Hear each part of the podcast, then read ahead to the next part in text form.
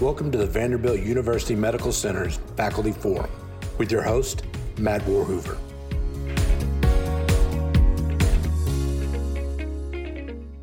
Good morning, everybody. How are you? And welcome to uh, Perf Web, whichever number it is. I don't remember. 67? 67. That'll be great.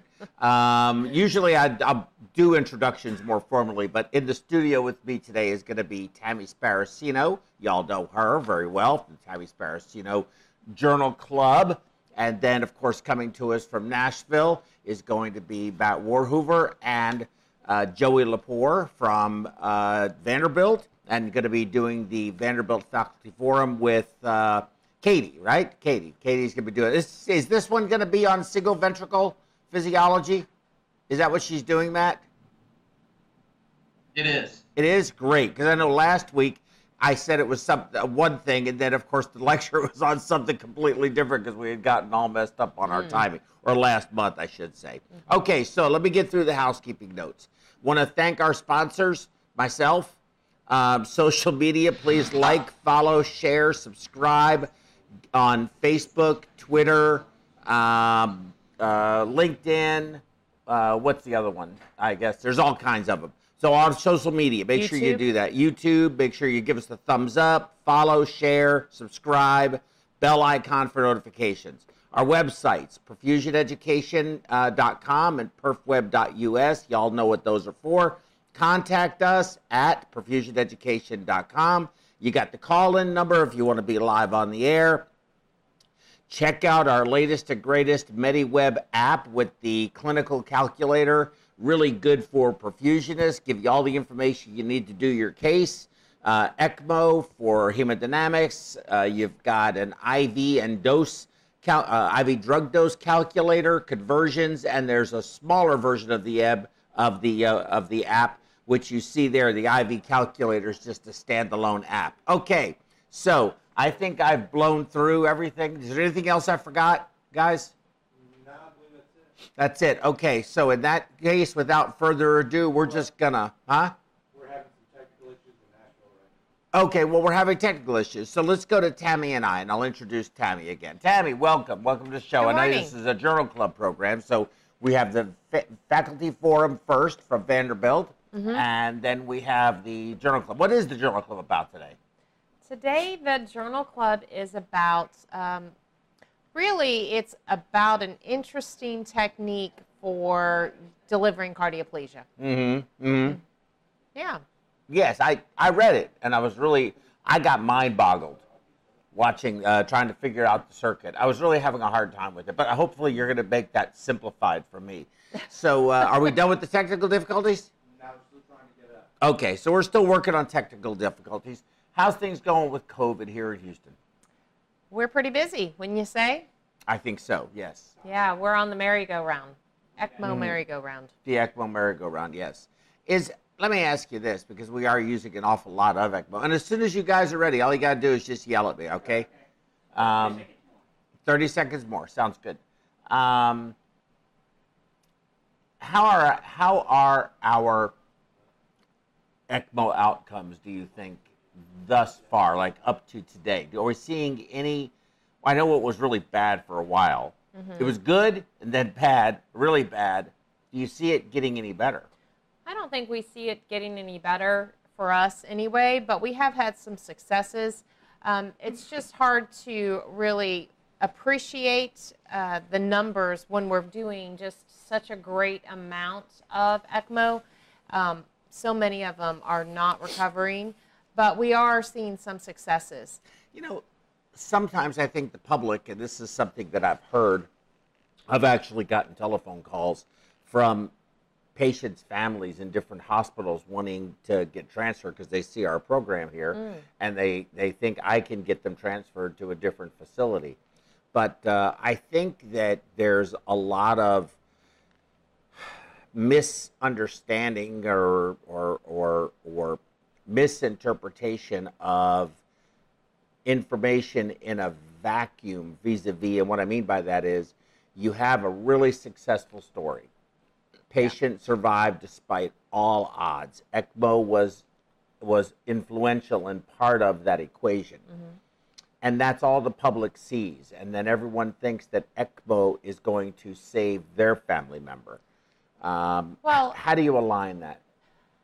The, the problem is they're only seeing that. You know, we m- very recently had a recovery story, a wonderful story about one of our patients that was uh, featured on national news.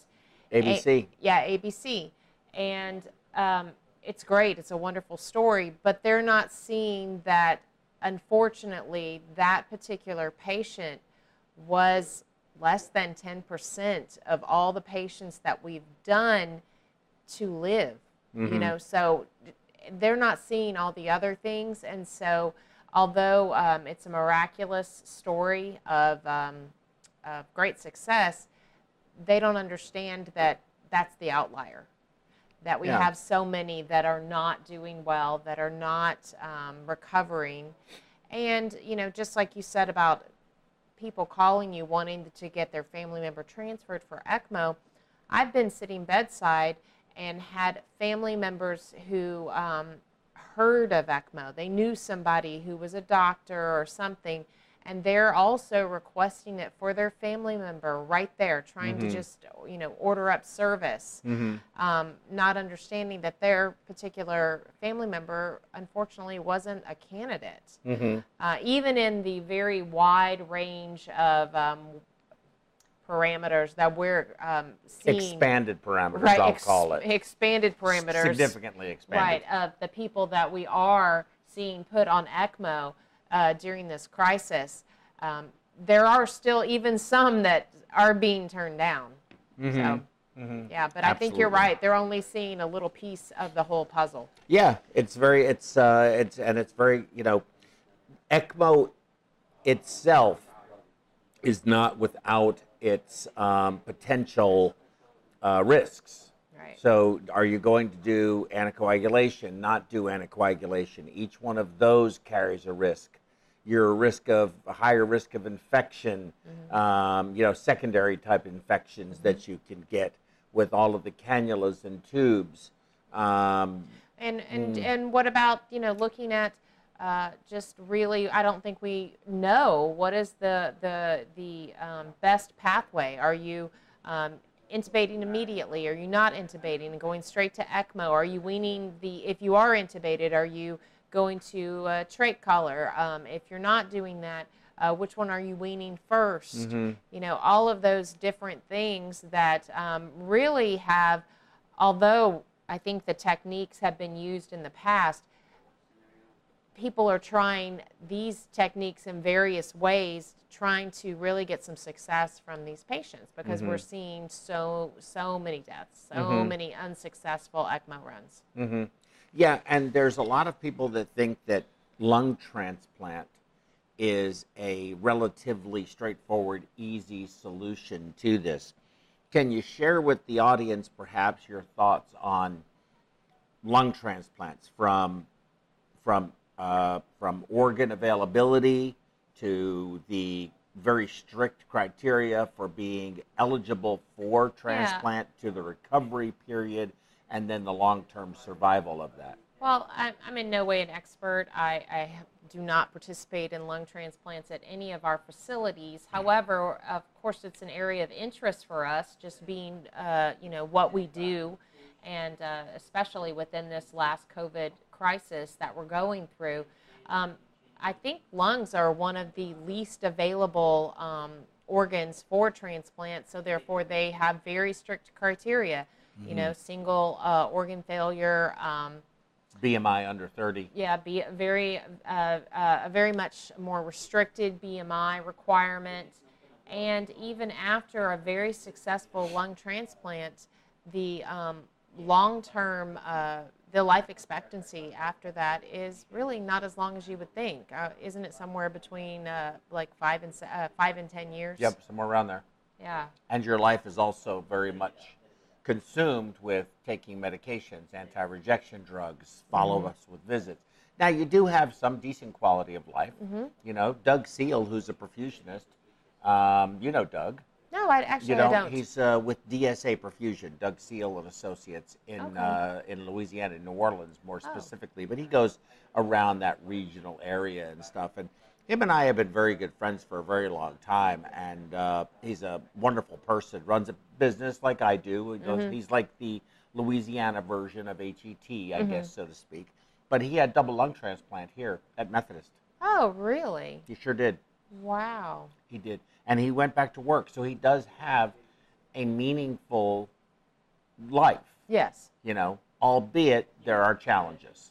Sure. But he has, he is happy.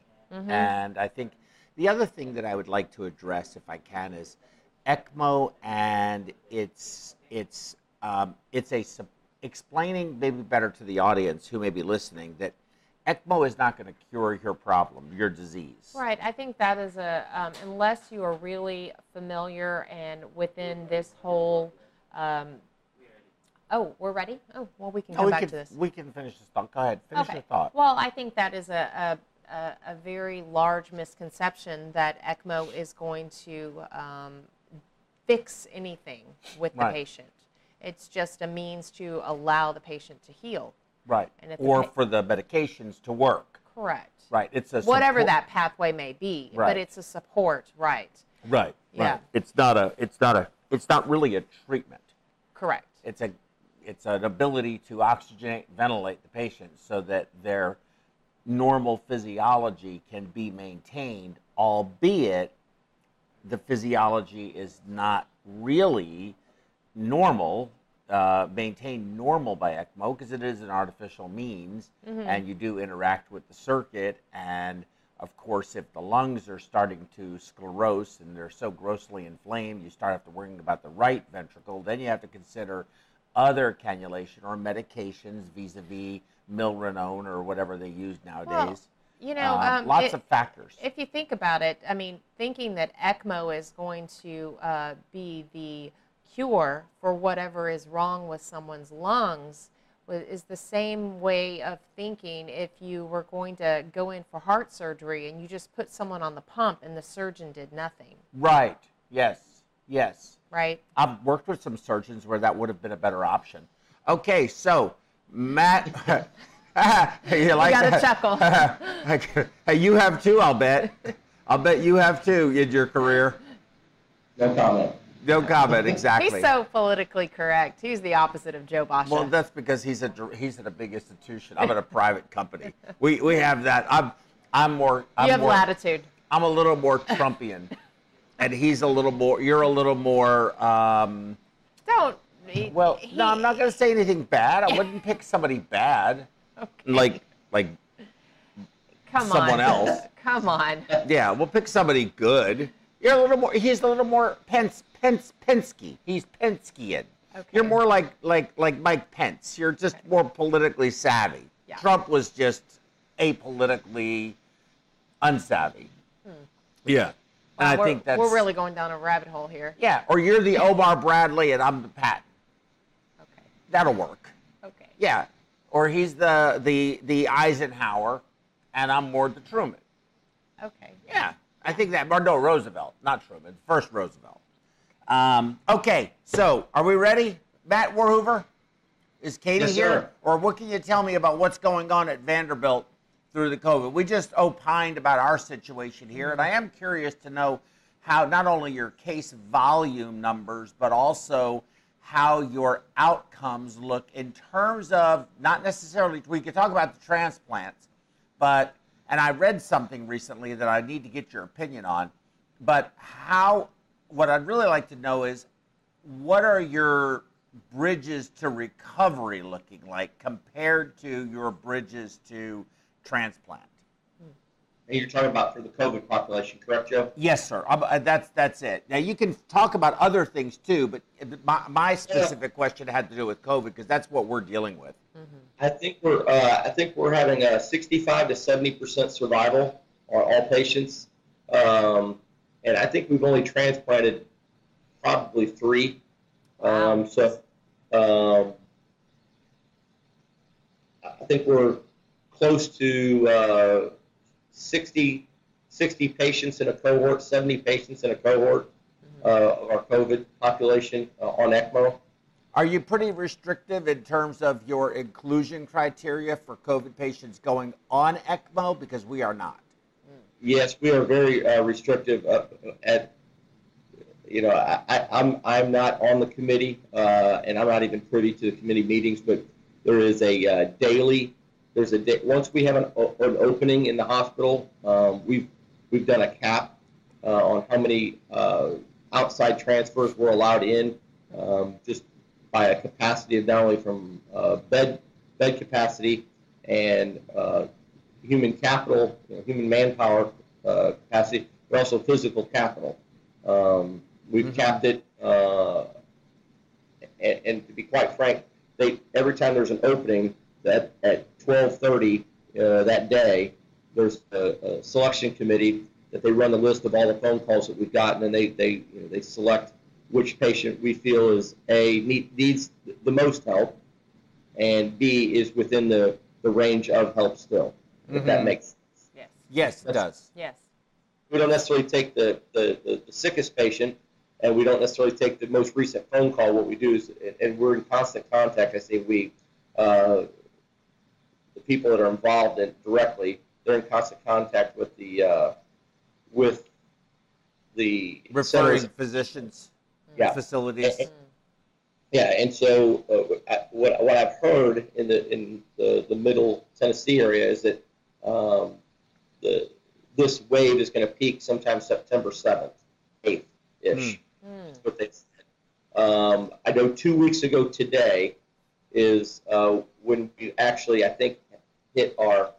Uh, I, I know the data behind that. We, within ten days, we had a hundred and um, 167 phone calls of people under the age of 40 that were single um, single organ failure uh, that needed ECMO. Wow. Matt, can I interrupt for just a second? Um, are are the people that you're seeing now um, needing ECMO? Are they the unvaccinated population? 100% uh, are, are the people unvaccinated. Yes. That's what we're Mhm. seeing as well. It's just Mhm. you know, wondering if you were seeing something different. Um, uh, I think that's been that way for at least the last how long would you say? A few months. At least. Yeah. And Oh, po- these are all. We have no one on ECMO that's vaccinated. right, right, We right. don't have anybody in the ICU that's vaccinated. correct. There Um, may be a few people that went to the hospital, a few. But I've got to tell you this story. Go ahead, forgive me. You were saying something. I'm sorry. Go ahead. No, I was just going to say, and the population has just gotten so much younger. Yes. Oh, absolutely. Yeah. They're ridiculously younger. Absolutely. Yeah. It's it's frightening. Um, 26 year olds, 30 years old, 30 year olds, 40 year olds, um, very young people. That and not we're just seeing. one 20 something. We've No. had many Yes. 20 somethings. Yes. Well, and, and, and I can't speak I can't speak for the committee, but what, what I understand my what, what I what I you know get secondhand or third hand knowledge is that they're looking specifically for people under the age of 40 that are single organ failure um, that you know have a P to F ratio you know of a certain criteria and have not been on the fence, you know for a certain criteria. So Mhm. and it's not they're cherry picking the you know the, the easy fruit. What they're trying to they're trying to delineate who is who is really a viable candidate uh, uh, to pour resources into, and and who who really needs the help uh, compared to well, are they just a borderline ECMO patient? We, we're not taking even borderline people. We're we're taking people that you know ECMO is really their only option before death. But on the same token, they haven't gone too far, um, you know, outside the window to where you know we're trying to snatch. Well, I mean, Uh, that's exactly what the, the ELSO guidelines for once we are in these higher level peaks. You're supposed to be very selective because of limited resources, you know? So, Matt, this is something that is is uh, actually, and I- had a very interesting conversation. So yesterday, I walked into a pharmacy, a pharmacy that I go to normally, and said, "Hey, I had the Pfizer uh, uh, vaccine. Second dose was late December. Um, you know, 64 years old plus." Um, am I eligible to get the Pfizer booster, and do you have it available? Oh, absolutely. You're you're eligible. Everybody's eligible. If you had the if you had the Pfizer vaccine or the Moderna vaccine, we have boosters available. So if you want the Pfizer, go ahead and have a seat, and we're going to give it to you. So I went ahead and got it, and then I said, okay, I'm also required, you know, work-wise, to get my flu vaccine. Is there any problem with me getting my flu vaccine at the same time? Nope, the CDC says there's no restriction. You can get vaccinated with both things at the same time. So left arm, I got the um, the uh, Pfizer uh, booster. Right arm, I got the uh, flu vaccine. And then we still have some hospitals that make us do TB. So I got the TB on my right arm. So I just got shot up with everything imaginable. And uh, my left arm, is a little sore today compared. I mean, it's it was sore like within an hour or two of getting the injection, but I think that had to do. I don't think they needed that big of a needle, and they I don't think they had to push it in that hard, but they did. Whack, and it was it was in. So I think the bruising is from the injection technique more than it is necessary, but it's still kind of sore. Um, but then I had the pharmacist. Um, actually, it was the nurse practitioner who did the TB part of it and uh, she was not vaccinated. She was a young Oh. woman, not vaccinated, said, I don't want to take the vaccine. And I was like, trying to tell her about our experience. And she says, Yeah, that's your experience. But my experience is I see thousands of people who get COVID and just recover from it. You only see the ones that don't. And so, and we are so overwhelmed. So, is this really a, is the is the is what we're seeing a reason a, a a limitation of our healthcare system, or is it a really just a, like how is it becoming overwhelmed? Are we seeing that we're not that we don't have a robust enough healthcare system because we have been over we're overburdened, we're overtaxed, hospitals are too full. Be right with them. I'll be right with them. Yeah, you know, that's an interesting way to think about it because I've often wondered is it our perspective uh, that we're only seeing the sickest of the sick?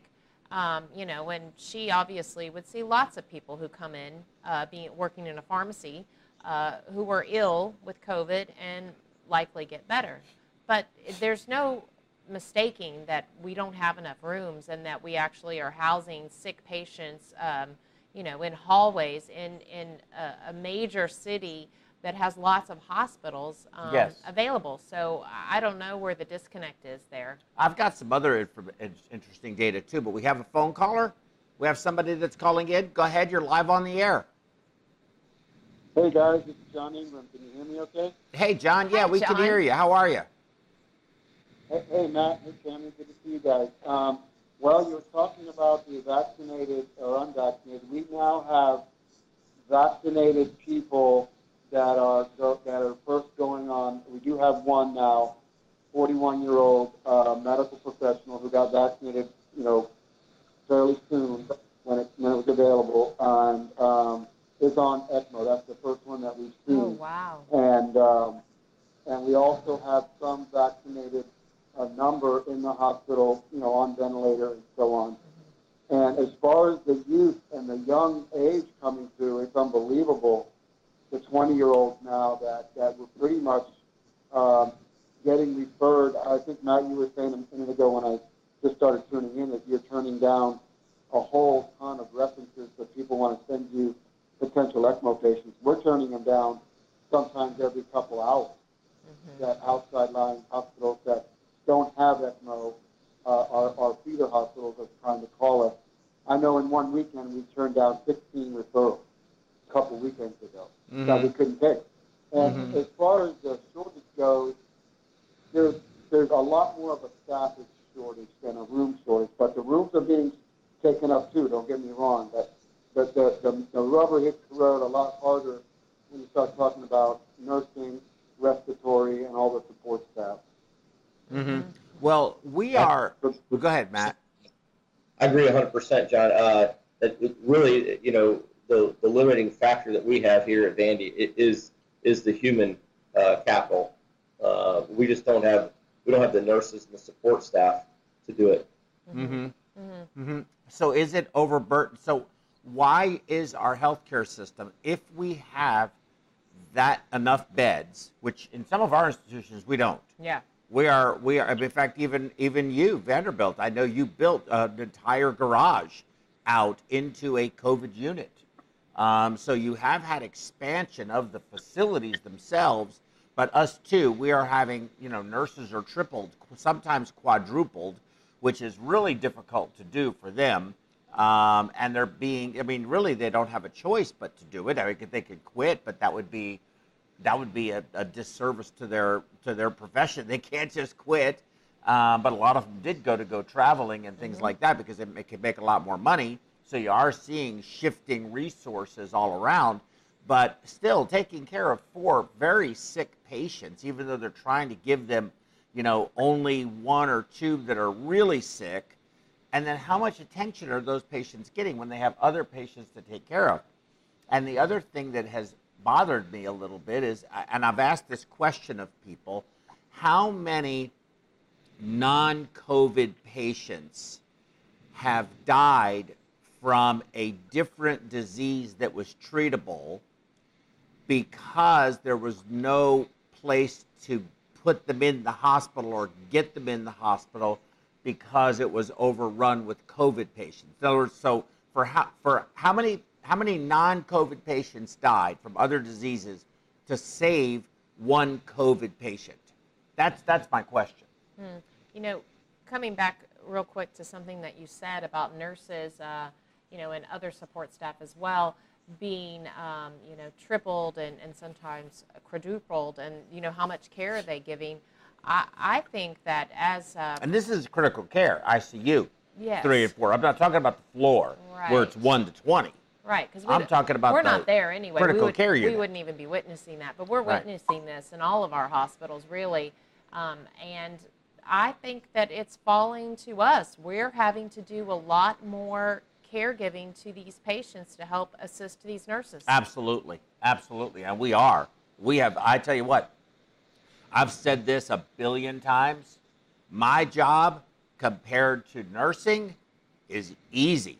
They Mm-hmm. have a hard job. I have so much respect for the nursing community, especially in, in particular, of course, what I'm exposed mostly to, the critical care nursing and the uh, the operating room in this uh, through this disaster. I've, it has really, really raised them up in my uh, in my hierarchy of of you know being uh, incredible people, incredible, incredibly dedicated professionals, and so invested in their in their patients. I'm I'm proud. I am proud to work around these people. I'm humbled by it.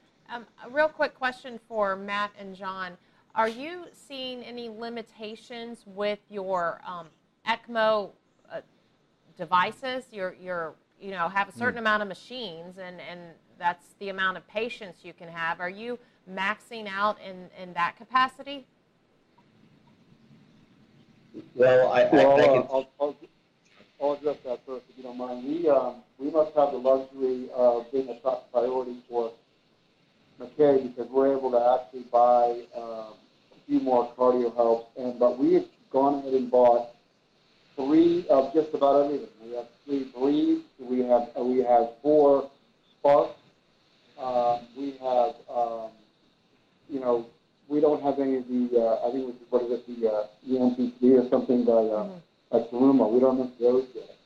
But um, but we, we yeah, I mean, we're, we seem to be a priority where we can get equipment when we ask for it. Otherwise, I know a lot of hospitals they they ask for equipment and the many companies just say we don't we don't have it.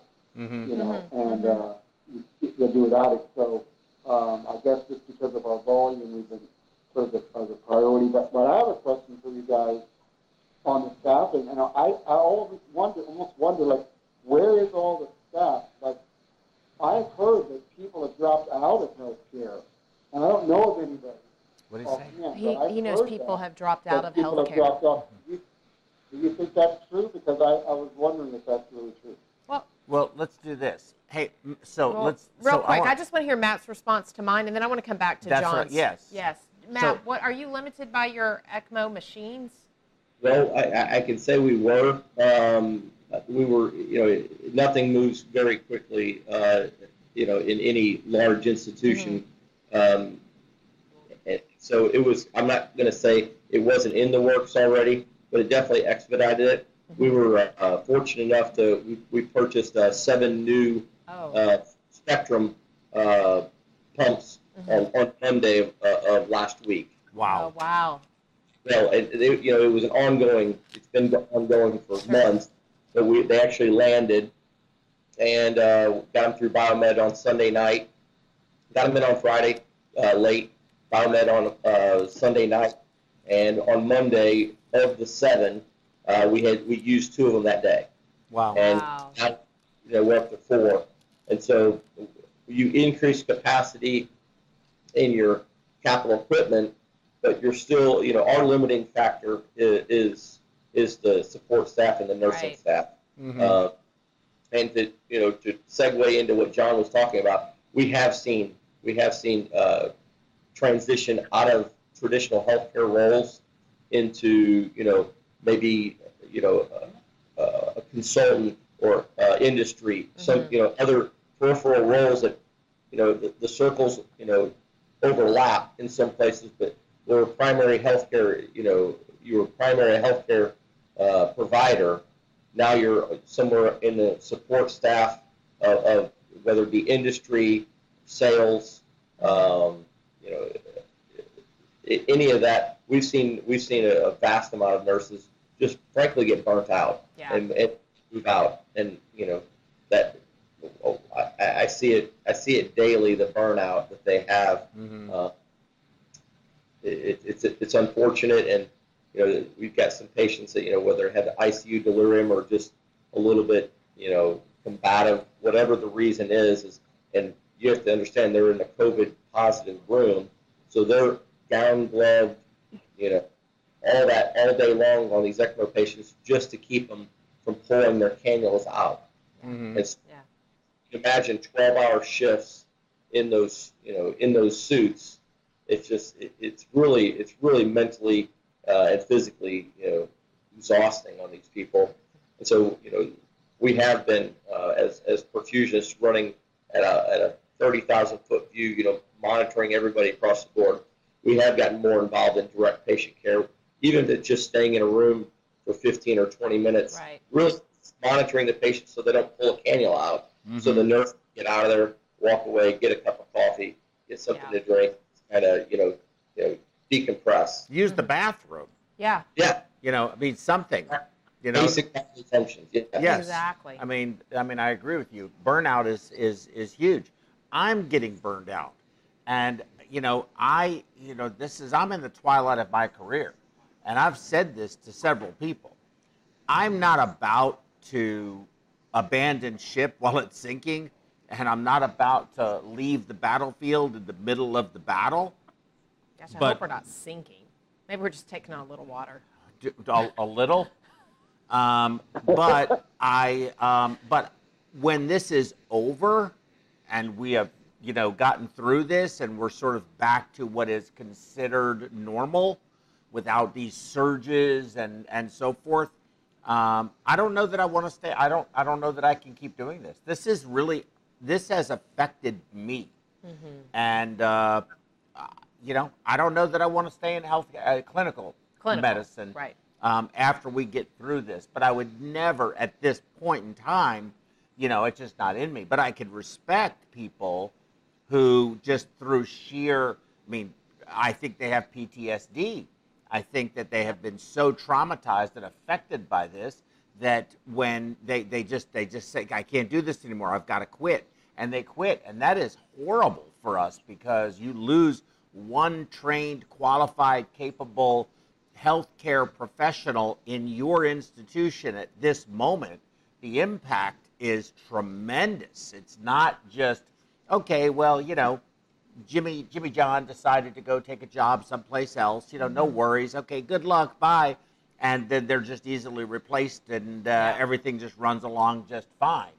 It's profound when somebody decides to leave a unit of any sort in this moment that we're in because we're at such capacity or exceed we're exceeding capacity. We really are. and I'll also comment, you know, I, I think a lot of it, uh, the burnout also has to do with, I think there's some underlying frustration because there's, there's a lot of, you know, what, what you pointed out, Joe, is that there's people in different stages of their career.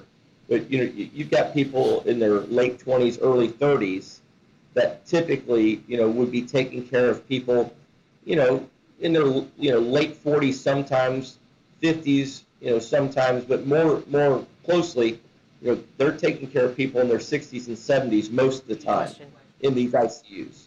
Um, Yeah. That's Yeah. what they're used to taking care of.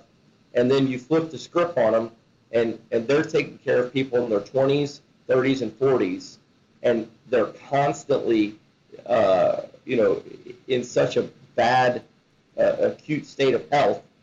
And it's just, I think it's demoralizing that, you know, they go, this is not what I signed up for, watching young people die. In addition, the, the, the length of care that is going on with these, um, you know, just, you know, we, we had one, one patient on 128 days on ECMO. We've had another one 119 days on ECMO. The, the, the continuum of care that goes across, we're talking months uh, of, of direct care and that that that just wears on people. Although you know it, it's nice to know the patient and you get to know the family, it's just I think it's I think it's morally, and especially when they leave, and you go, what did we just do? And and then you get to reflect on it and go, you know, Mrs. So and So or Mr. So and So, and we we got him out of the hospital. But if they think about it, they go, we just got him out of our hospital. That you know, it's a long term, you know, rehab, Right. long term vent floor. That that's just they just made it over one obstacle, and then at the time to reflect on it, really, uh, when people walk away, they go, you know, get out of there. They go, what are we really doing? And I think that's the that's what really drives people out of the industry. Well, and I think too, um, especially for younger professionals coming into this, I mean, we have some new perfusionists that are recently graduated and joined us, and you know, this isn't probably what they thought they were going to be getting into. You know, for such a long period of time, this isn't just a a, a, a little bump in the road. I mean, we're, we're, we're climbing a mountain right now, um, trying to just get over the top. And I'm sure it's the same in other professions. So, what's that going to do to the longevity of someone's career? Is this going to uh, give them burnout early? Are they going to change their mind about what it is that they are wanting to do because of this? You No, I totally understand. So we have a question from uh, YouTube from Jack, uh, Jacqueline Lamb. Um, and it says, if you don't mind sharing, what is your ECMO capacity? Now, John uh, answered he is at 25. So, but they have a COVID unit in one hospital or an ECMO, and I think they have two different units or three different units where they can house these patients, but it's in one facility. Matt, I know you're coming from a single facility, uh, but you may have also different units where you have these ECMO patients. I'm not sure if this question is, and I'm assuming it is. It's COVID ECMO capacity is actually the question. So, do you have a? John says 25. What is Vanderbilt doing in terms of your capacity, and how would you adjust that if you needed to? Well, um, so we, we do ECMO on three different units, uh, four different units now, because we've made a, a, a complete COVID unit. Uh, current capacity, uh, as far from machines, we have we could do we could do 22 machines in one facility, um, but eh, with the appropriate backups. Um, that's our max. Um, we have put it, uh, and- and that's that's all all ECMO. That's lung transplant, heart transplant, post cardiotomy. But from a COVID standpoint, what we have done is we have put a limit on outside transfers uh, to six, knowing that our internal volume of COVID patients, patients that come in through our own ER, or uh, you know patients that are uh, already in the hospital here that may you know you know I want to say not progress because progress would be you know regress into needing um, ECMO uh, from a health standpoint. We you know we want to make sure that we, we're taking care of um, you know the, the the hub that we are, and so you know our outside transfers from East and West Tennessee from uh, you know from southern and western Kentucky, southern Illinois, uh, northern Alabama, northern Mississippi, Georgia, those areas. We also want to support them, but we have to make sure that we're taking care of our, our, our uh, demographic here locally as Mhm. well. Now, I have a, a follow-up question to that. Do you reserve anything for um, non-COVID patients? Like, are, are you saving any ECMO machines to use in uh, other ways? Or you just, whatever patient presents that needs ECMO, um, as long as it's within your capacity, it, uh, you just go ahead and, and utilize? With, with the with the injection of these new uh, uh, Spectrum pumps, what we what we've now done is we've got uh, six uh, uh, CentriMag machines, Mhm. which of course you know require the you, you know they don't have a backup the hand crank. You have Yeah. to you know have specific ba- uh, backup. we Backup have machine, six yeah.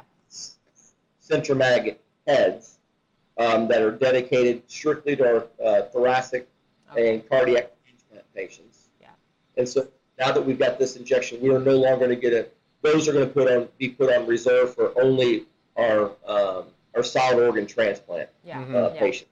Mhm. And so we have put a buffer in for those, and I, I, I would assume that those the post cardiotomy patients from our cardiac surgery volume that you know those would fall in line with that. So you know, that being said, we have probably 16 um, a capacity of 16 or uh, to to go for COVID.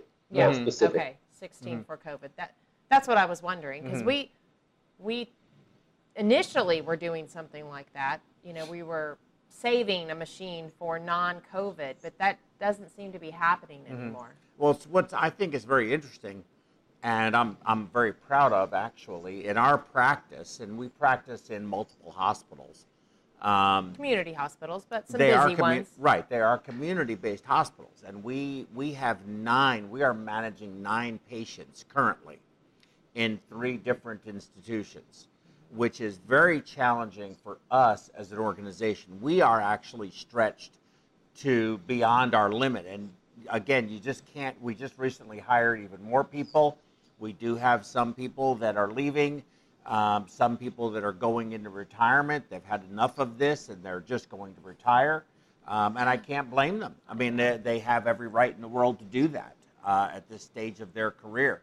But we are in a, uh disaster. From a technology perspective, it, I don't think that's our limitation. I think technology is is is the like Matt said earlier. It's really the personal, the personnel, the professional level resources to run these things safely and be able to manage them. But we've also experienced, I don't know if anybody else is having this, um, some concerns about oxygenators because there's only one manufacturer of the polymethylpentene technology, the plasma tight membrane, like the EOS or the Quadrox or the uh, uh, Uh, MC3, the Yeah. Nautilus, and things like that.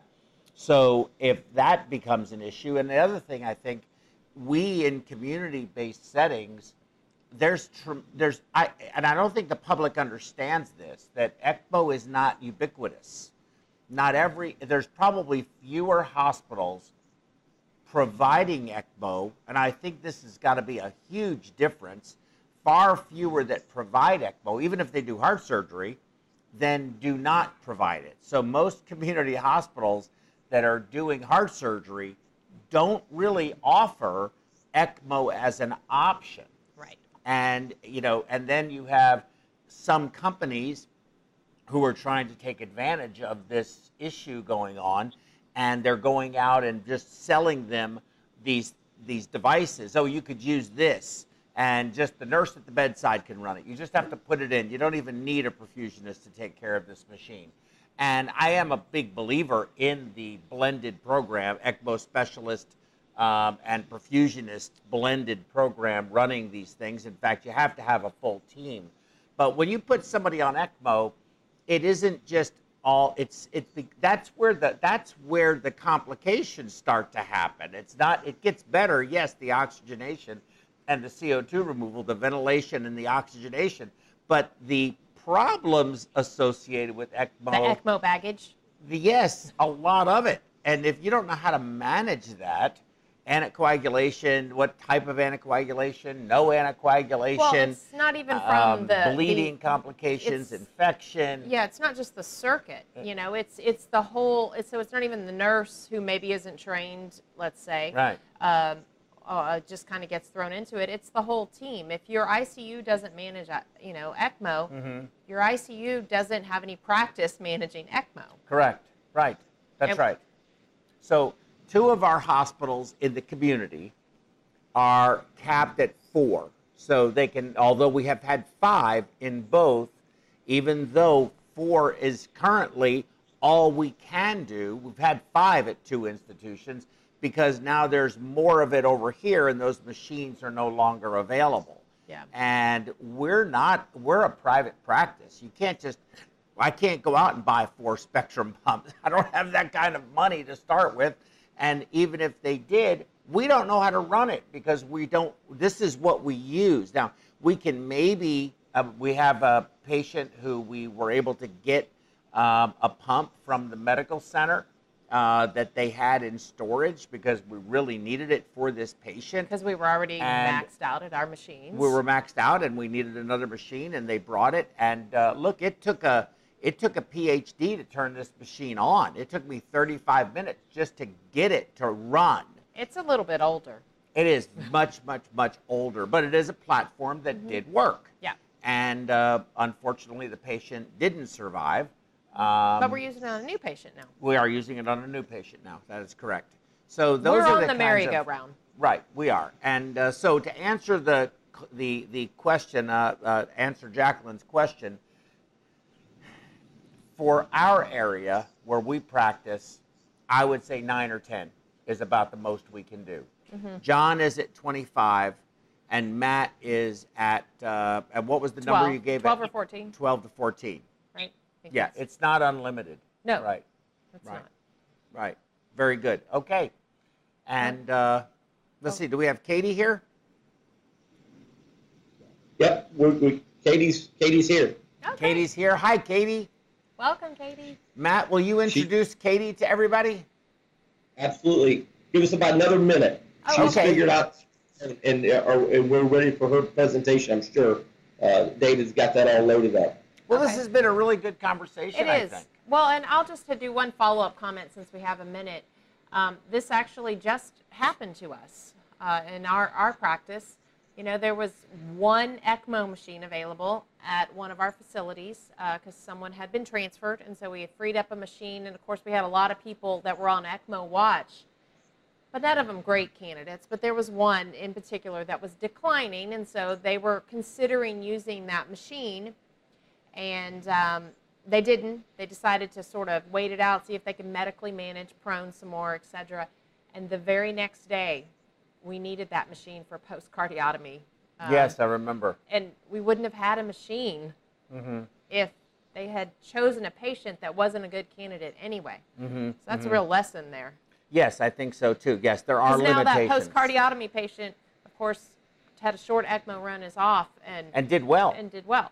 But we could have left them on the heart lung machine, obviously. We could True. there's a lot of things you can do. It's just very suboptimal because Sure. rolling a heart lung machine into the ICU Which we did. is just a challenge on its own. Was that Surge 2? Yes, Surge 2. And uh, and then of course the space it takes up, um, the difficulty getting around it and moving in the Well, room. and know, heart also what it machines are very does to your um, your cardiac surgery program. Right, exactly. Well, I think, and that's, uh, I'll, I'll finish this off with my fundamental question, and that is how many patients died from delayed care because the hospitals were so overwhelmed they couldn't get in the hospital, they couldn't get seen for whatever the reason is, they couldn't get surgery, kept getting put off, whatever the reason is.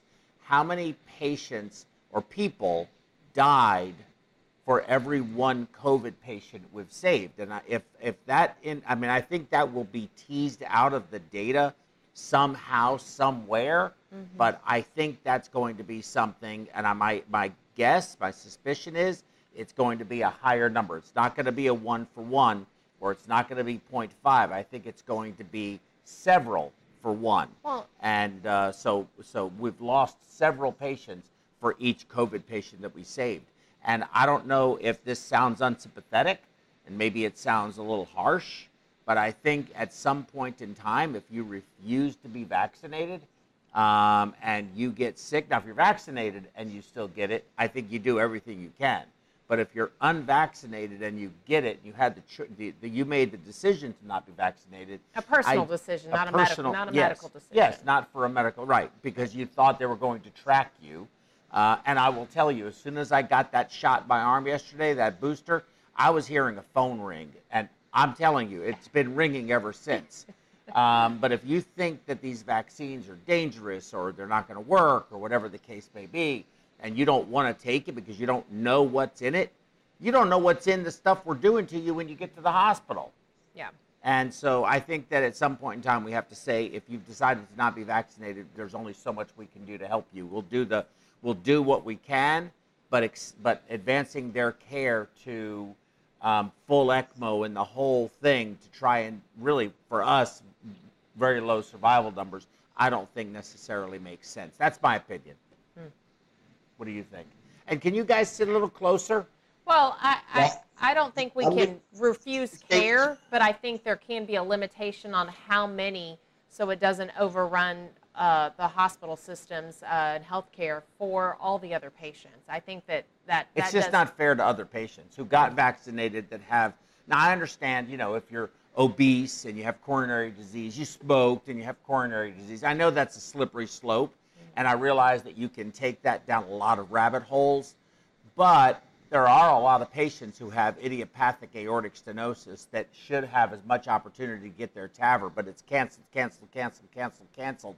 And then you lose those patients, but you don't know if you've lost them to a bad outcome or they went someplace else, and you really don't know unless you know somebody's following that. And so I think that's information that we're going to have to tease out of the, the data well, mine uh, at some point in time. We're all here to take care of patients and to save lives. It's just so frustrating to see um, our capacity not be what it needs to be for the current situation. Yes, but that's a big, bigger, big, huge mm-hmm. problem. Mm-hmm. So, Matt, you were going to say something. I'm sorry. Katie, good morning. It's Hi, so Katie. nice to see you again. Yeah, I, am uh, Katie's back, uh, you know, with, with uh, with us again from last month. Uh, she's one of the pediatric perfusionists over at the, the Monroe Carell Children's Hospital associated with Vanderbilt. Um, she's been with us for three or four years now and uh, originally uh, did work at MUSC, and we're very uh, happy to have her on this uh, campus. And unfortunately, Joe, I'm going to have to, because it is a little tight in this window here, my fault. I, you know, I could tell you I could push myself away from the table a little bit more. But I'm going to let Katie take over. I have to go. We are uh, maxed out at capacity this morning with a, a COVID patient, and I actually have to go go do something here with one of them, take them to IR.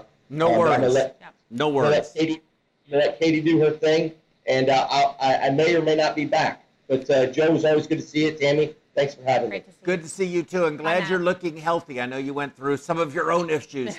be safe, and we'll talk to you, Matt. Bye. Katie, all right. Katie, the floor is yours. Okay. All right, so I'm going to talk today about single ventricle physiology. Um, and let's see. Real quick, um, I'm going to do just a little brief review of the, the steps of kind of a traditional single ventricle repair. Um, and then I'm going to tell you what I really want to talk about, which isn't just those traditional steps. So Next slide, please. All right, so I think we all probably remember at least learning about single ventricle physiology, um, typical hypoplastic left heart patient, um, and the three stages of their repair, which is going to be the Norwood, the Glenn, and the Fontan. So if you don't remember, um, basically these steps are to end up with a goal of having your systemic ventricle um, your right or left, whichever that ventricle is, pumped to the body, and then having passive blood flow to the lungs. Um, that's the that's the goal of our single ventricle um, staging. And depending on the exact anatomy, these steps might look a little bit different, and the timing might be a little bit different. Next slide, please. But what I really want to talk about is not just those steps. I kind of want to talk about who gets a single ventricle repair and why. So we all we all know that the hypoplastic left heart is our our typical single ventricle, but there are many other complex anatomies that might be a candidate for a single ventricle repair. So we're going to talk about that. We're going to talk a little bit about the history of single ventricle palliation, some of the techniques, the complications, morbidity, mortality, um, what happens with a quote unquote failing Fontan, and what some future treatments might be. So if you're an adult perfusionist, you might be thinking, why do I care about this? Um, but I think that as more and more of these patients um, survive longer into adulthood, that even you adult perfusionists are going to be seeing these patients. You might be seeing these failing Fontans. You might be seeing transplants for these patients. So I think it's great for everyone to kind of have an understanding of this physiology. Next slide, please. So the first thing I want to talk about is some of the things that go into the decision of who's going to get a single ventricle repair versus a biventricular repair. So these are going to be some of our patients that have complex anatomy, um, but they still might have two ventricles. So what are some of the things to help the surgeons or the cardiologists decide if they should get a single ventricle repair? So we have to think about the long-term outcome of the Fontan procedure overall and the specific suitability of that patient for a Fontan. Um, and then the long-term outcome if they were to undergo that complex biventricular repair. Um, that might involve multiple procedures. They might not really have a great quality of life. They might be in the hospital more than they're out of the hospital. There's medical expenses, etc. Um, and so we have to think about that specific patient, whether they are suitable for a biventricular repair or a single ventricle repair. So remember, again, single ventricle isn't just for hypoplastic left heart, um, and it also isn't necessarily for every hypoplastic left heart. Um, so really we're, we're going to talk mostly about the single ventricle or the biventricular repair, but the other choice, of course, is heart transplantation. So we'll talk a little bit more about that choice um, later on. Next slide. So some of the patients who might be a good candidate for a single ventricle are patients with an inadequate ventricle size, so that would be our hypoplas or Shone syndrome, patients who have an inadequate atrioventricular valve, so for example, if it's a PA-IVS patient, congenitally corrected transposition, um, depending on some specific factors for them, how their left ventricle looks, um, how old they are. If they're older age, when they present for this repair, there's a higher probability of left ventricular failure and operative mortality, so they might be actually better off with a single ventricle repair. Um, some other kind of contraindications to pursuing the full biventricular repair, um, specifically for congenitally corrected transposition, include dextrocardia, anomalous coronaries, or an inlet VSD versus a conoventricular VSD. So lots of factors for somebody to think about when they're deciding which pathways patients should be going down. Some other uh, patients who might be better off with a single ventricle patients with an unbalanced AV canal. So remember, if, um, depending on your your program and your cardiologist and your surgeon, they probably have numbers if the if the canal is greater than 70 30, which which side it's um, committed to. They might decide that that's too unbalanced to pursue the full biventricular repair. If you've got a double outlet right ventricle with a non-committed VSD, um, and so some of these surgeries, it's not that they couldn't be completed with a biventricular repair, but they might, for example, the one I just talked about would have a long uh, intracardiac baffle and would be complicated for reoperations. Heterotaxy patients with complex ventricular relationships and positioning, again, if those intracardiac baffles are going to be really complex, um, whether or not you're actually going to be achieve, able to achieve what you want to achieve. So next I kind of want to talk a little bit just about the timeline of single ventricle palliation, so the history of this repair. So interestingly, I found out when I was doing this research for this presentation, the Fontan procedure was actually introduced to treat tricuspid atresia not hypoplastic left heart. I didn't know that. Um, so that procedure was created in the 60s, and then in the 80s came about um, the lateral tunnel Fontan and also the introduction of the bidirectional Glenns. So taking it from a one repair to a more of a staged repair. And then in the 90s came about the extracardiac Fontan and also the Fontan fenestration.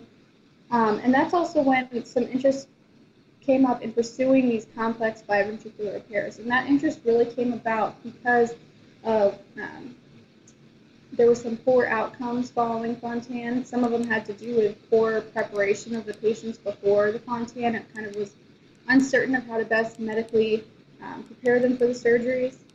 Um, if they had elevated pulmonary pressures and protein losing enteropathy, cirrhosis, all of these things kind of were complicating Fontan repairs. Um, the 2000s, there, and really up until now, there's really the extracardiac Fontan and the lateral tunnel Fontan are both being used. Um, and then there's more um, refined management of single ventricle patients. And then at the end, I'm going to talk a little bit about some of the future ideas out there that might be used to manage these patients. So I'm going to go through this a little bit. This is kind of showing the evolution of the Fontan procedure and how this repair has been done. So if you see the first image, that's a atriopulmonary Fontan. Um, you can see it involves a direct connection between the right atrium and the pulmonary artery. And so the idea behind this was that the, hyper, the um, hypertrophied right atrium could act as a pump. So you would be having some pump power to the lungs and not just all passive circulation.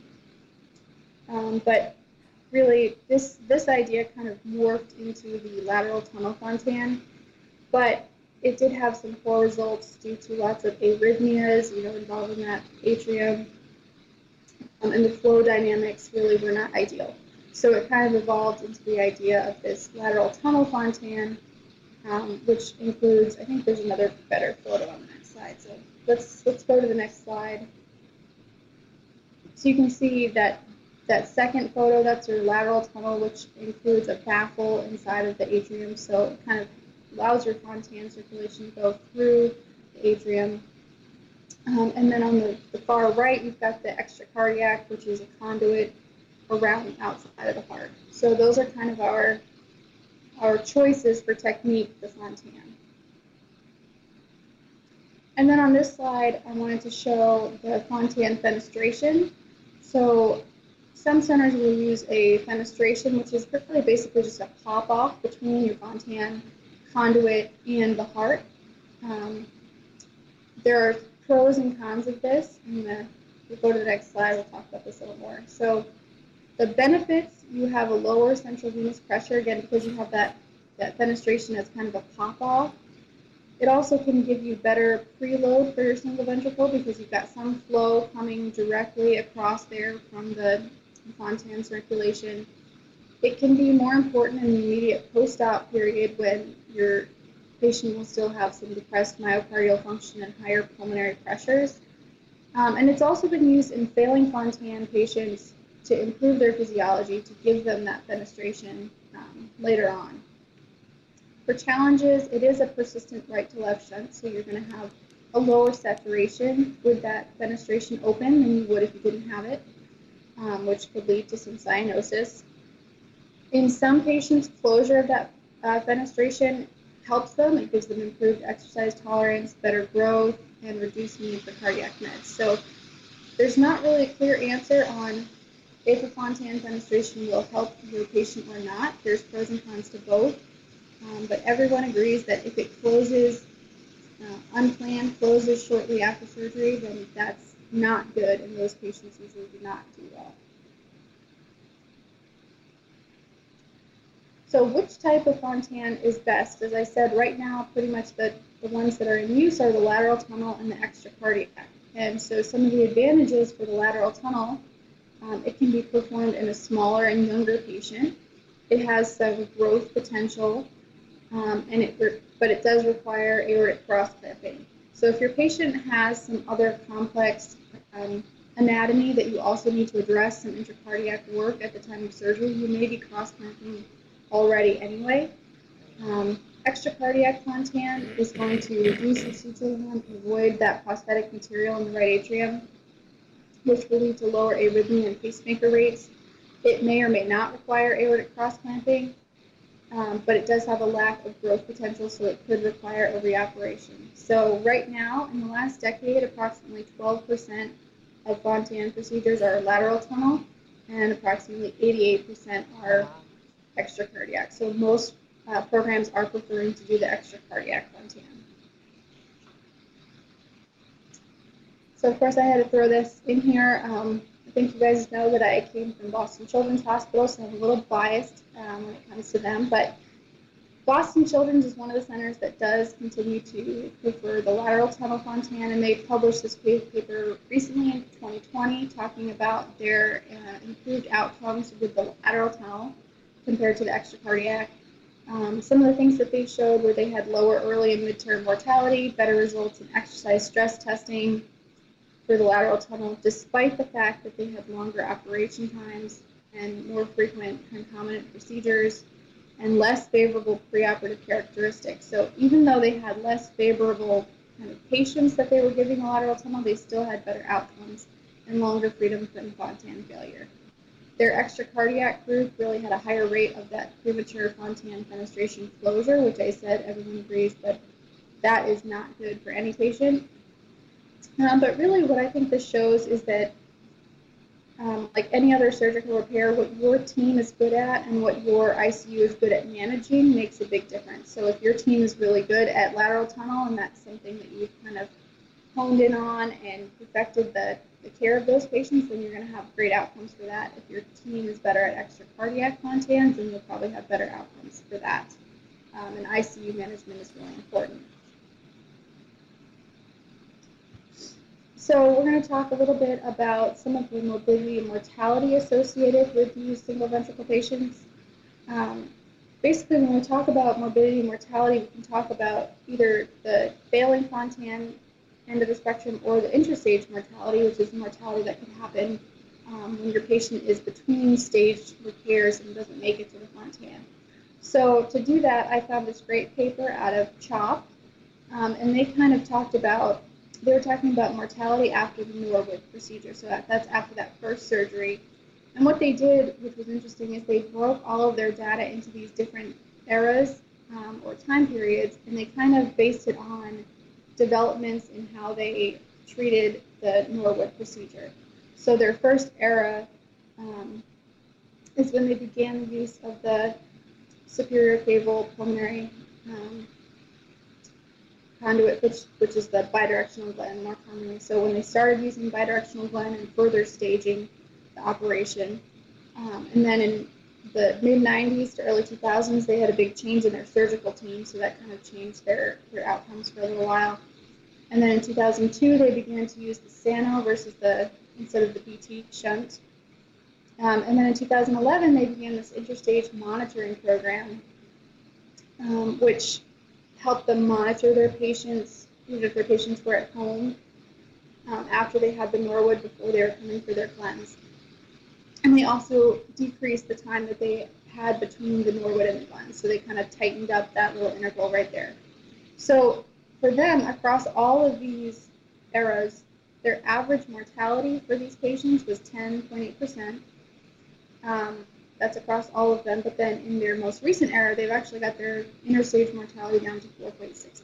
So they, they've really kind of honed in on the timing of their operations and also this interesting um, interstage monitoring program, which is kind of still to be seen, I think, how much that will help them in the future. But they've in, uh, improved their management to get their mortality down to 4.6%, which is great. Um, so then we'll talk a little bit about the morbidity and mortality after the Fontan. So this is what you would usually hear about um, as far as morbidity and mortality for these patients. So to do that, um, I found this great paper out of Children's Hospital of Wisconsin talking about Fontan palliation and modern era and some of the factors that impact morbidity and mortality. So On, according to this paper, the, the overall operative survival for a Fontan procedure is 98%, which is great. Um, but there is 16% morbidity. So some of those morbidities include heart failure, arrhythmias, protein losing enteropathy, stroke, and thrombus. So the, the factors that impacted whether or not your patient had any of these morbidity events um, in this particular study were length of stay, cross clamp time, and the presence of defenestration. Interestingly, whether or not your patient had a left ventricular or right ventricular morphology did not affect the event-free survival. So whether, whether they were a single left or a single right ventricle didn't make a difference. Long-term freedom from transplant is quoted anywhere from 50 to 70 percent, and the 15-year Fontan failure rate is approaching 20 percent. So again, if you're an adult perfusionist, you may be seeing more of these previous Fontan patients either failing or coming for their transplants. So let's talk a little bit about the failing Fontan. What does that mean? So these patients are going to have a progressive decline in exercise tolerance. They're going to have heart failure. They're going to develop arrhythmias and have some thromboembolic complications. So why does this happen? What's leading to this failure of their Fontan circulation?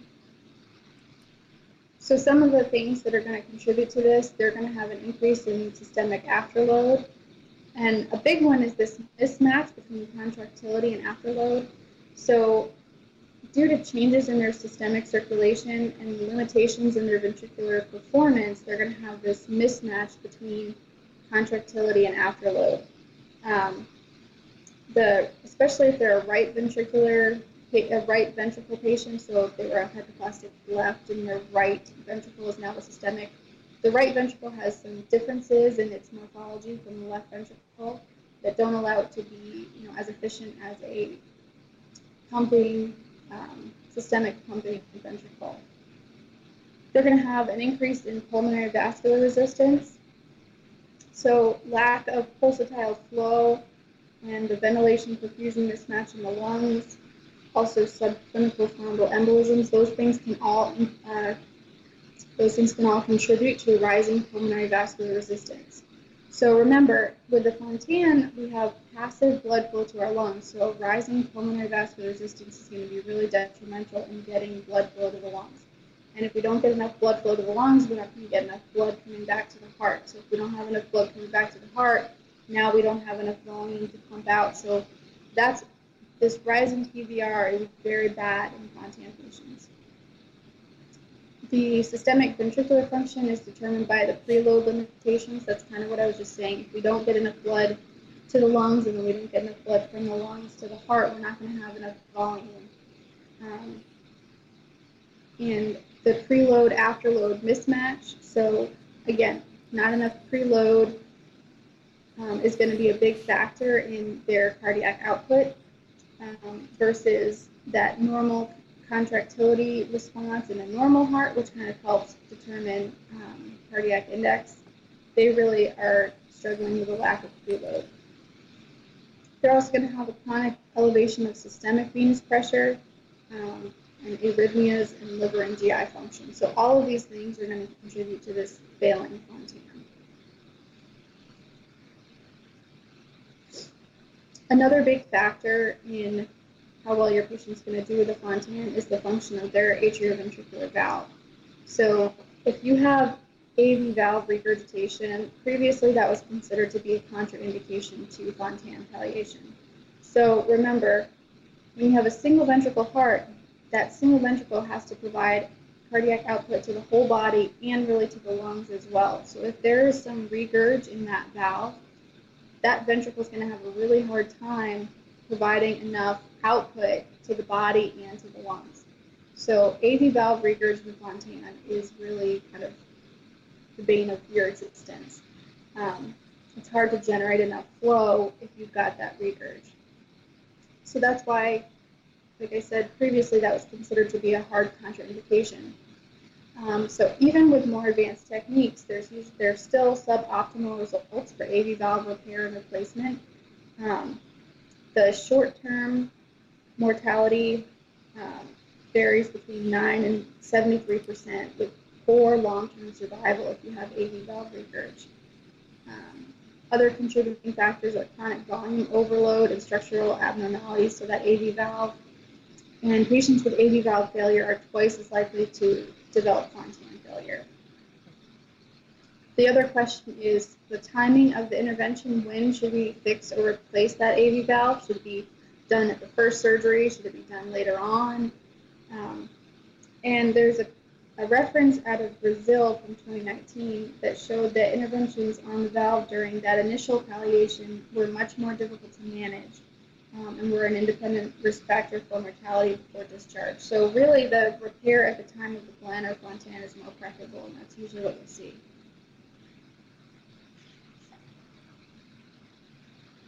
Another issue, which is great to be aware of if, you're managing a Fontan patient, is that a lot of these patients have coagulation anomalies. So the abnormalities in coagulation are very common among single ventricle patients.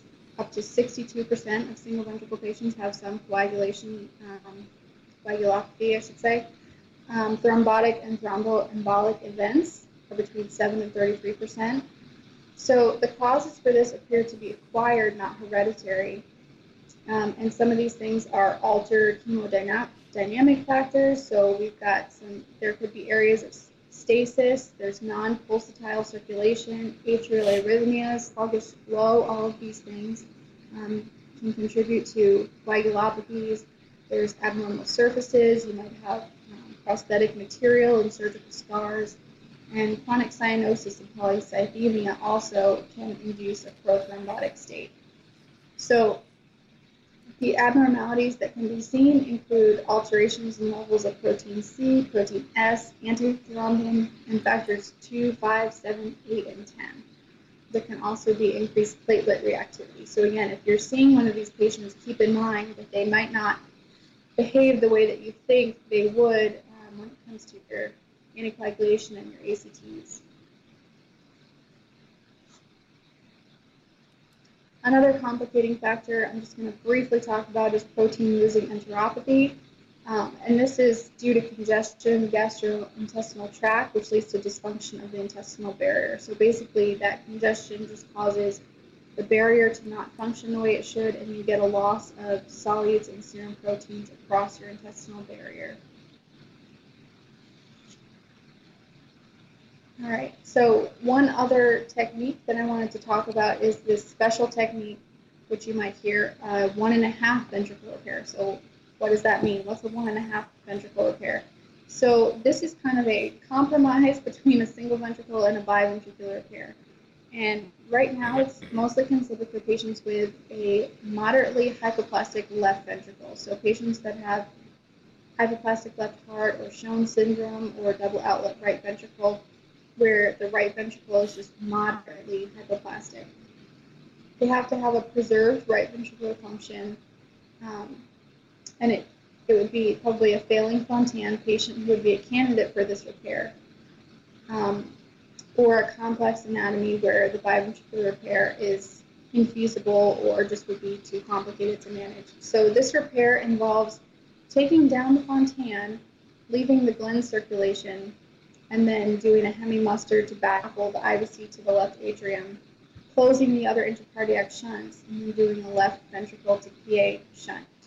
So this seems like a lot, but basically what we're doing is we're leaving the Glenn circulation so that we've got some passive blood flow still coming to the lungs, but we're also making that moderately hypoplastic left ventricle be a pumping ventricle to the lungs. So we've left the right ventricle as a systemic ventricle, and now we've got it's a one and a half repair because we've got the left ventricle pumping some of the return from the body to the lungs, but also we still have some passive flow to the lungs with that Glenn circulation.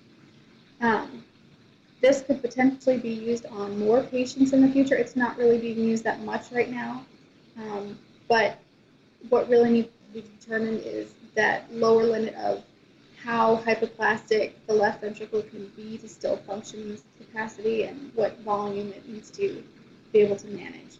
So this could be a future um, thing that we might see even in our, our older or adult Fontan patients. Of course, heart transplantation is an option for some patients. Um, Fontan patients who have had heart failure, intractable arrhythmias, protein losing enteropathy, or plastic bronchitis, all these patients might be um, going down the heart transplant route. The prognosis with transplantation is better for patients that have cardiomyopathy than patients that have congenital heart disease. And it's better for other forms of congenital heart disease than Fontan failure. So we kind of we're starting off at a kind of a a deficit here if we're a Fontan needing a heart transplant. Already our outcomes are lower than other heart transplant patients. Of course, there there is always the consideration some patients could go straight to transplant without going through the Fontan um, pathway. So, what kind of patients might we put straight to transplant?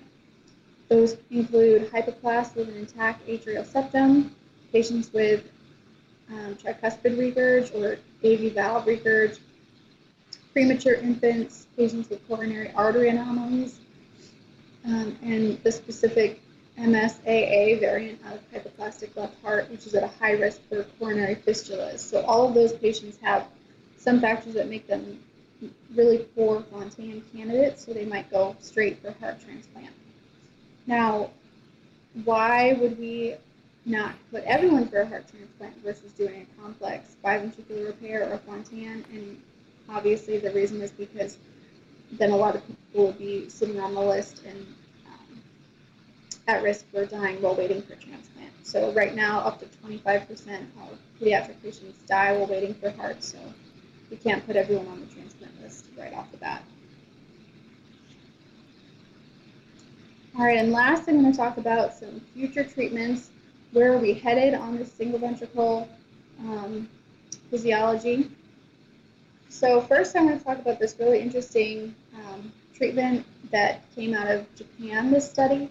So in this study, what they did, um, the study is from 2013 to 2016 in Japan. What they did was at the time of the initial surgery, so that Norwood surgery, they harvested some autologous tissue and they did a lot of complex um, genetic uh, science and they expanded it for to get these cardiosphere derived cardiocytes or CDCs and they used those for cell therapy um, that they gave approximately a month after the surgery, and they injected it um, into the coronaries. And so basically, it's just injecting these cardiac progenitor cells, kind of like stem cells, into the coronaries um, to help try to help improve the ventricular function. So they did show improvement in ventricular function, especially in patients who had reduced ejection fraction. So those patients that their their biggest issue was their um, cardiac output and ejection fraction, this therapy did help. So the long-term outcomes of this therapy are still unknown. It's relatively a new um, technique, um, but it could be a new frontier for single ventricle uh, management or even for biventricular patients that have depressed ventricular function. And then the other um, kind of really interesting study that I found is this group that did this analysis. Now this was just a it was a, a lab study. It wasn't on uh, patients, but they did an in vitro analysis of using a PediMag or a CentriMag for right-sided failing Fontan support. So this was really interesting, a new way to use the CentriMag and PediMag. So real quick, before I tell you exactly what they did, let's go to the next slide and just talk again a little bit more about the Fontan failure. So we talked about what contributes to Fontan failure, but really we have to think about it in kind of two different big categories. So you can have your Fontan failure mostly due to comp compromised ventricular function. So if your right ventricle or your whichever ventricle is in the systemic position is failing, um, you could have a typical ventricular assist device could be used. If your big issue is poor ventricular filling, so like what I talked about, we have that reliance on the preload. If you're not getting enough preload, then a, a traditional ventricular assist device really isn't going to help you because your function might be okay, but you're not getting enough volume. So we have to find a way to get you more volume. So if you have poor ventricular filling, you have a high PVR, low flow across that Fontan circulation, then you might be a candidate for this theoretical Fontan assist device. So that's using your CentriMag or PediMag in the systemic venous position and trying to increase flow across that Fontan circulation. So the goal is to decrease your IVC pressure and increase cardiac output. So this diagram um, looks a little bit complicated, but this shows their, their lab setup. And basically they had on the left there, you can see the piston pump that was representing their systemic single ventricle. Um, and then they've got um, they've got these kind of buckets set up as the different um, places. They've got the atrium, the IVC, the SVC, and then they've got different things representing the valves um, to show the, the flow, basically. So you can see that this is set up to be the flow of a single ventricle heart, all coming from one ventricle. Um, and then in the kind of the center there, you can see that's the spot where they put the CentriMag or the PediMag. And what they did was they put it um, they put it so that it could pull flow from the IVC and SVC and put that flow into the lungs. So this would hopefully help with eventually with preload because if you get more blood flow into the lungs, then you can have more blood flow going back to the heart to be your cardiac output. So they used an in vitro model and then they also used computer models so that they could do five different patients across a range of sizes and anatomies using the CentriMag and the mag. So did it work? They did find that the, with the PediMag, they only had limited success. There was a lot of recirculation in the Fontan circulation um, that caused SVC, SVC pressures. The central was more successful in reducing the SVC and IVC pressure and increasing cardiac output. So it's possible in the future that they could create an application to support a failing Fontan if you had preserved ventricular function, just helping get that preload into the heart. Um, this would avoid the need to take down or modify the Fontan circulation.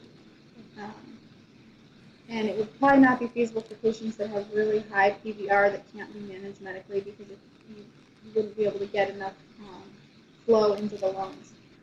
But again, another future application that could be a potential that we might see um, another way of using VADS to help our patients.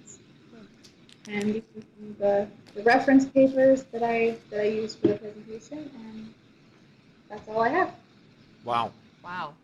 Wow. That's that is very impressive, Katie. Comprehensive Um, for sure. yeah, and frightening for me. Yes. Okay, I, so it shows me how much I don't remember.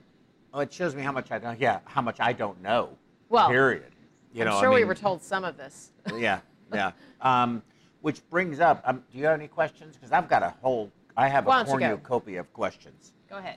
So when you talk about the um, us seeing these ad- adult congenitals, I know that some of the big medical center uh, institutions have hired um, some very gifted, very capable surgeons for this very specific purpose, and that is managing the adult congenital people that have survived through these procedures and now they're adults needing other things done. Um, are we really going to ever see that, you think, out in the non medical center community? Uh, That's what I was guess wondering. possibly as an emergency. And if we did, um, of course, if it was an emergency and couldn't be transferred, which seems like the more appropriate thing to do, um, what kind of resources do we have? Who would we call? Because clearly, you know, there's going to potentially be drainage issues. If it's a valve um, that needs to be worked on, a lot of questions about where to cannulate, how to cannulate, what to expect in terms of, you know, be, the field being flooded where they can't operate would be one of my primary concerns, emptying the heart enough and being able to actually see to do whatever repair you had to do. So what, what do you say to that? Well, I think that you're you're probably right. You probably won't see. I wouldn't imagine you would see a lot of these patients at a non-academic center. Um, I think most of them are probably preferentially going to go to those bigger centers that have um, either a pediatric surgeon or an adult surgeon who's doing adult congen- or congenital surgeries. Um, I think that your surgeon would probably be reaching out to other other surgeons at an academic center for, for advice and um, certainly you know you could reach out to your local academic center um, to the perfusionist there and hear what they had to say also. But i think you're right it probably would be i think it would be more of just managing the patient until they went to a bigger center Mm-hmm, mm-hmm. You know, if you had to do a, for example, if you had to do some mechanical circulatory support for them, which would be the best way to do that? We would want to know.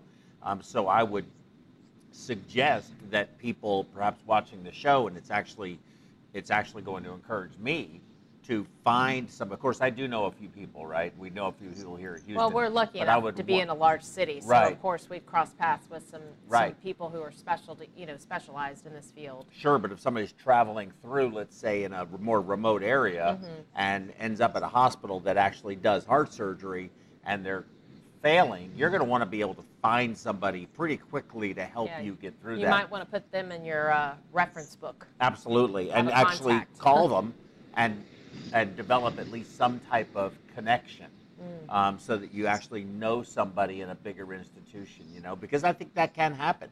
Um, I would like to get you. You want to go with one of your questions? No, because mine's sort of off topic, but she's an expert, so I'm going to ask her something about that. Okay.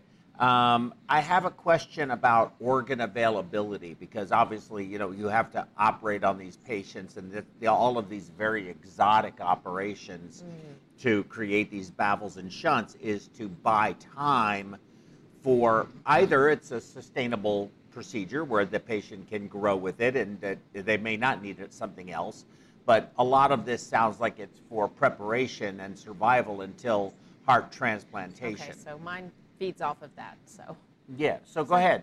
well, no, So it's, it's my curiosity is what about organ availability for these kids? I'll add on so you can just kind of continue on. So, uh, what I wanted to know is once you um, once your patients get their heart transplant, whether it be initially because that's what was best for them, or you know as a um, it's a step later after a few procedures, how how long do those hearts typically last for them? I know some of it has to do with how much growing they still have to do, but I, I kind of remember way back when when I was learning about this that it's it's often not life sustaining for very long. It's a certain number of years, and then they need another they heart transplant. outgrow their graft Mhm. or outgrow because the, the the transplanted heart won't grow with you or will it if it's denervated will it will it grow with you Yeah, maybe you could just talk a little bit on some of these things because I find this really fascinating.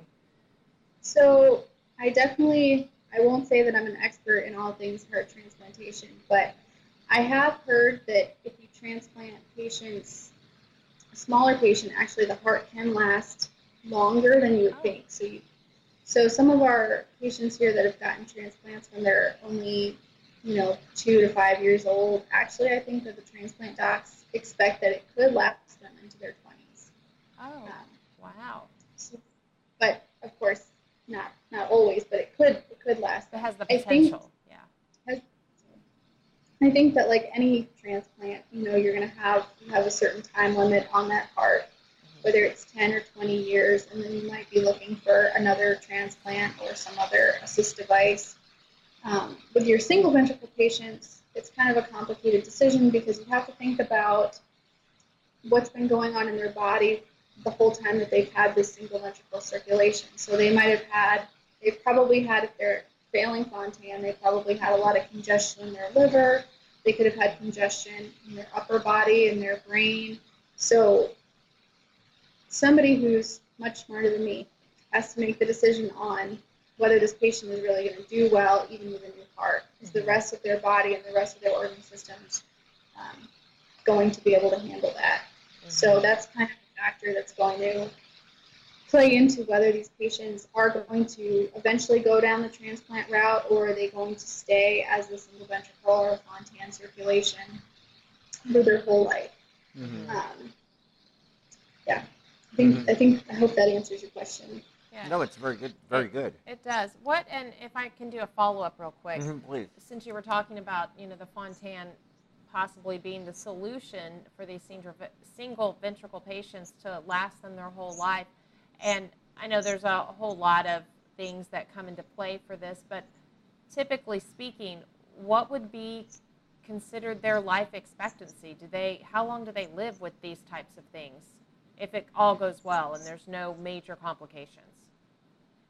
So I think that that is hard to say. I think that as techniques progress, you'll see, you know, a progression in life expectancy for these patients. Um, so, like I said, the, the techniques and the management have really come changed a lot from the late 60s to now. So, uh, I think that there are patients that are living into their 20s, 30s, 40s. Wow. Um, I don't know if there's patients living a lot past that Mhm. but there could be in the future, again, Yeah. with, with management. Um, it's really hard to predict. I've heard one of our, our surgeons here say that it's really hard to predict whose Fontan is going to fail and not. There's not a lot of good, you know, data. So unfortunately, you know, they do they do the best they can, and it's not always predictable who's going to do really well with it and who isn't. hmm Mm-hmm. So, organ, so that's very encouraging. Yes, absolutely. So, organ availability, um, and I'm going to ask a very controversial question, um, but I think it's germane and relevant and uh, and um, should be discussed. Do you guys have any thoughts on xenotransplantation, much in the way Dr. Bailey did the baboon heart in Baby Fae, um, and uh, in, in order to supplement the organ availability that I, I would imagine is there is a shortage of organs because if there wasn't a shortage of organs, you would have a lot of more transplants than perhaps these exotic procedures that you're doing with all of these uh, rel- uh, fontans and, and, and shunts and baffles, etc. I would think that the advancement of ventricular assist devices would be more what's going to help fill that gap, probably than xenotransplantation. Um, there's there's constant evolution of VADs and, and VADs being available for the pediatric population, which is a whole kind of separate issue, right? Because a lot of the VADs are made for bigger patients. Um, but I would see that in the future, hopefully helping kind of fill that gap. Mm-hmm. Mm-hmm. hmm Yes, I mean, I think that xenotransplantation is a very controversial topic for a lot of reasons. Mm-hmm. Um, and I'm not sure. I, I had another question, which again is, and, and I could understand about the, the, the VADs or total artificial heart and so forth, where that'd be nice if you could just click, plug and play, and that's all there was to it. But, you know, they have all of their limitations as well. You know, VAD thrombosis is such a huge problem. And then, of course, sizing and everything else is a big concern too. Um, but this is a this is a bit on the controversial side. The capability of these children that we do, and we do a lot of them, are these normal, you know, normally mentating children? Are they do they end up? Is there a disproportionate number that are special needs? Are or are they otherwise basically normal children just with really bad cardiac uh, anatomy and, and physiology because of a congenital defect? Is it isolated, in other words, or does it really, is it almost a whole picture? I think there's a spectrum. I think that some patients, you know, their congenital abnormality is that's their their main problem, and they might have a chance to have a fairly normal life. I think that you would find that there's adults out there that had congenital heart surgery and you don't even know. Um, some of them have a lot of other issues, right, which might be developmental, but they also might just be other you know, anatomical things that they have going on. Some of them have, you know, there's a huge variety of really not well known genetic disorders that these patients have that affect like lots of other areas of their body. So some of them, you know, they're not going to have a quote unquote normal life. Some of them, I think, have a great chance to have a pretty normal life. And I think that operating on them, you know, we have to also look at doing all of these surgeries as helping not just the patient that we're helping, but helping future patients as Mhm. well, right? Mhm. Yes. Understanding Agreed. things. So. Absolutely, absolutely. Is there a is there though a a percentage? In other words, what percentage of children that present with significant significant enough cardiac malformations also have developmental uh, uh, abnormalities? How, what what is the ratio of that? I don't know what that number is. I'm sure there is data out there, but I don't know what it is. Mm-hmm. Mm-hmm. Hmm. I mean, it's a tough question, but you know, I'm curious as to as to that that part of it. Hmm. You know, Yeah, I don't know. But it does seem like anytime something is genetic, it's it's more rare that it's an isolated thing Mhm. versus a thing that affects many things. But Yeah, just because it affects many things, again, doesn't mean that you know they an altered life doesn't mean a a, a, a meaningless life. correct. I, I totally agree with you. I mean, I think that that shows the. I mean, at the end of the day, the the real message to all of this is the level of our compassion as a society. Mhm. you know but i do think also um, it is important for us to take into consideration quality of life before we endeavor in some of these things and we deal with that every day in our patient population who may be young still have a whole life in front of them Mhm. and of course you know how do you how do you measure quality of life For That some is- person, it may be this thing, and for someone else, it's something else. Correct. It is very, very, very individualized. And then you have the families, you have the parents that you're Well, taking into consideration, and Right. uh, other loved ones. I mean, it's a very complex issue. But I think the bottom line is we are such a compassionate society, and uh, we value human life of, of any type, and we'll do everything we possibly can to preserve it and extend it as best we can. Mhm. Uh, but of course, if you're just brain dead and there is no quality of life, I think you have to make those very tough decisions and say this is enough. We just it's it's torturing. This is torture. We have to stop. But that's a very emotional decision. Picking, selecting patients who gets and who doesn't get is not something for the faint of heart. That is a very, very hard thing to have to do, and uh, we all, but we all get put in that position. I mean, that is what we do. So, with that said, any other questions? no, that's really it. Katie, you are clearly the smartest person in the room, Mm. and I don't think you realize who you, you can shake your head and smile. I appreciate that, but it's true, and we value so much and appreciate so much your willingness to do this and uh, be a part of this program. It's you've really added a new dimension to it, so we Really have. appreciate you a great deal. Oh wait, once they get put on CMAG circuit, as you illustrated, what is the next step for the patient? Where is it leading to? Okay, so John had a question: Is once you do that CentriMag circuit that you showed, what is the next step for the patient? What is your long? What what is the next step? So that one, remember, that was first of all, that was a lab study, right? That hasn't actually been done on a patient. But I imagine that if it was done on a patient, it would be waiting for a transplant. Yeah, so Mhm, it might be prolonging their Fontan procedure so that it doesn't fail, so that they can, you know, get Mhm. to a transplant or, you know, Mm-hmm.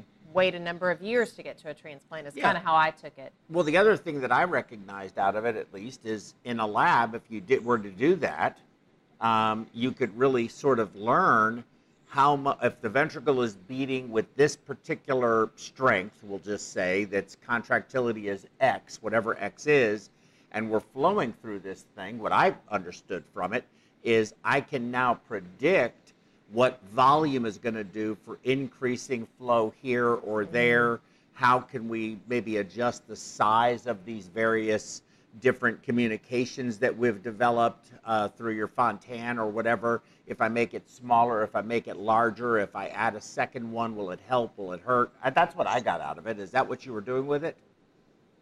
Well, I think that um, they were specifically trying to see if a VAD in a different, you know, used in a different way in a different position could help increase the preload to the heart. Mm-hmm. But I think what you're saying is also true is that like lots of medical research is done using computer modeling to decide, you know, the shapes of conduits and um, the sizes of things, and even, you know, some centers have 3D modeling also, where they can print, you know, a heart head of surgery and kind of look at it, you know, in their hands and see what's going to fit and what they're going to do. So I think all of these things are, you know, being used some now, and they're going to be utilized a lot more in the. But I think that if if a patient was put on a CentriMag in the way that they're describing, it would be waiting, you know, they'd be, you know, listed as 1A on the transplant list, waiting for a transplant. You obviously wouldn't be able to go home on a CentriMag. Yeah. Yeah. hmm Very good. Okay. Well, thank you. Katie, thank you again very much, and uh, we're looking forward to a lot more of your programs. We, I, I enjoy them tremendously, and I know our audience does too. Great. Oh. Thank you. Oh, we need a, uh, and we need. Magic just told me we need a professional photo of you and a short bio because we don't have that on our website yet, and we really do need to have that uh, so that we, you know, of course, then I can actually introduce you every once in a while and not have to rely on Matt. But it's been a pleasure, and thank you so very much. Thank you. Thank you. Bye bye. Bye.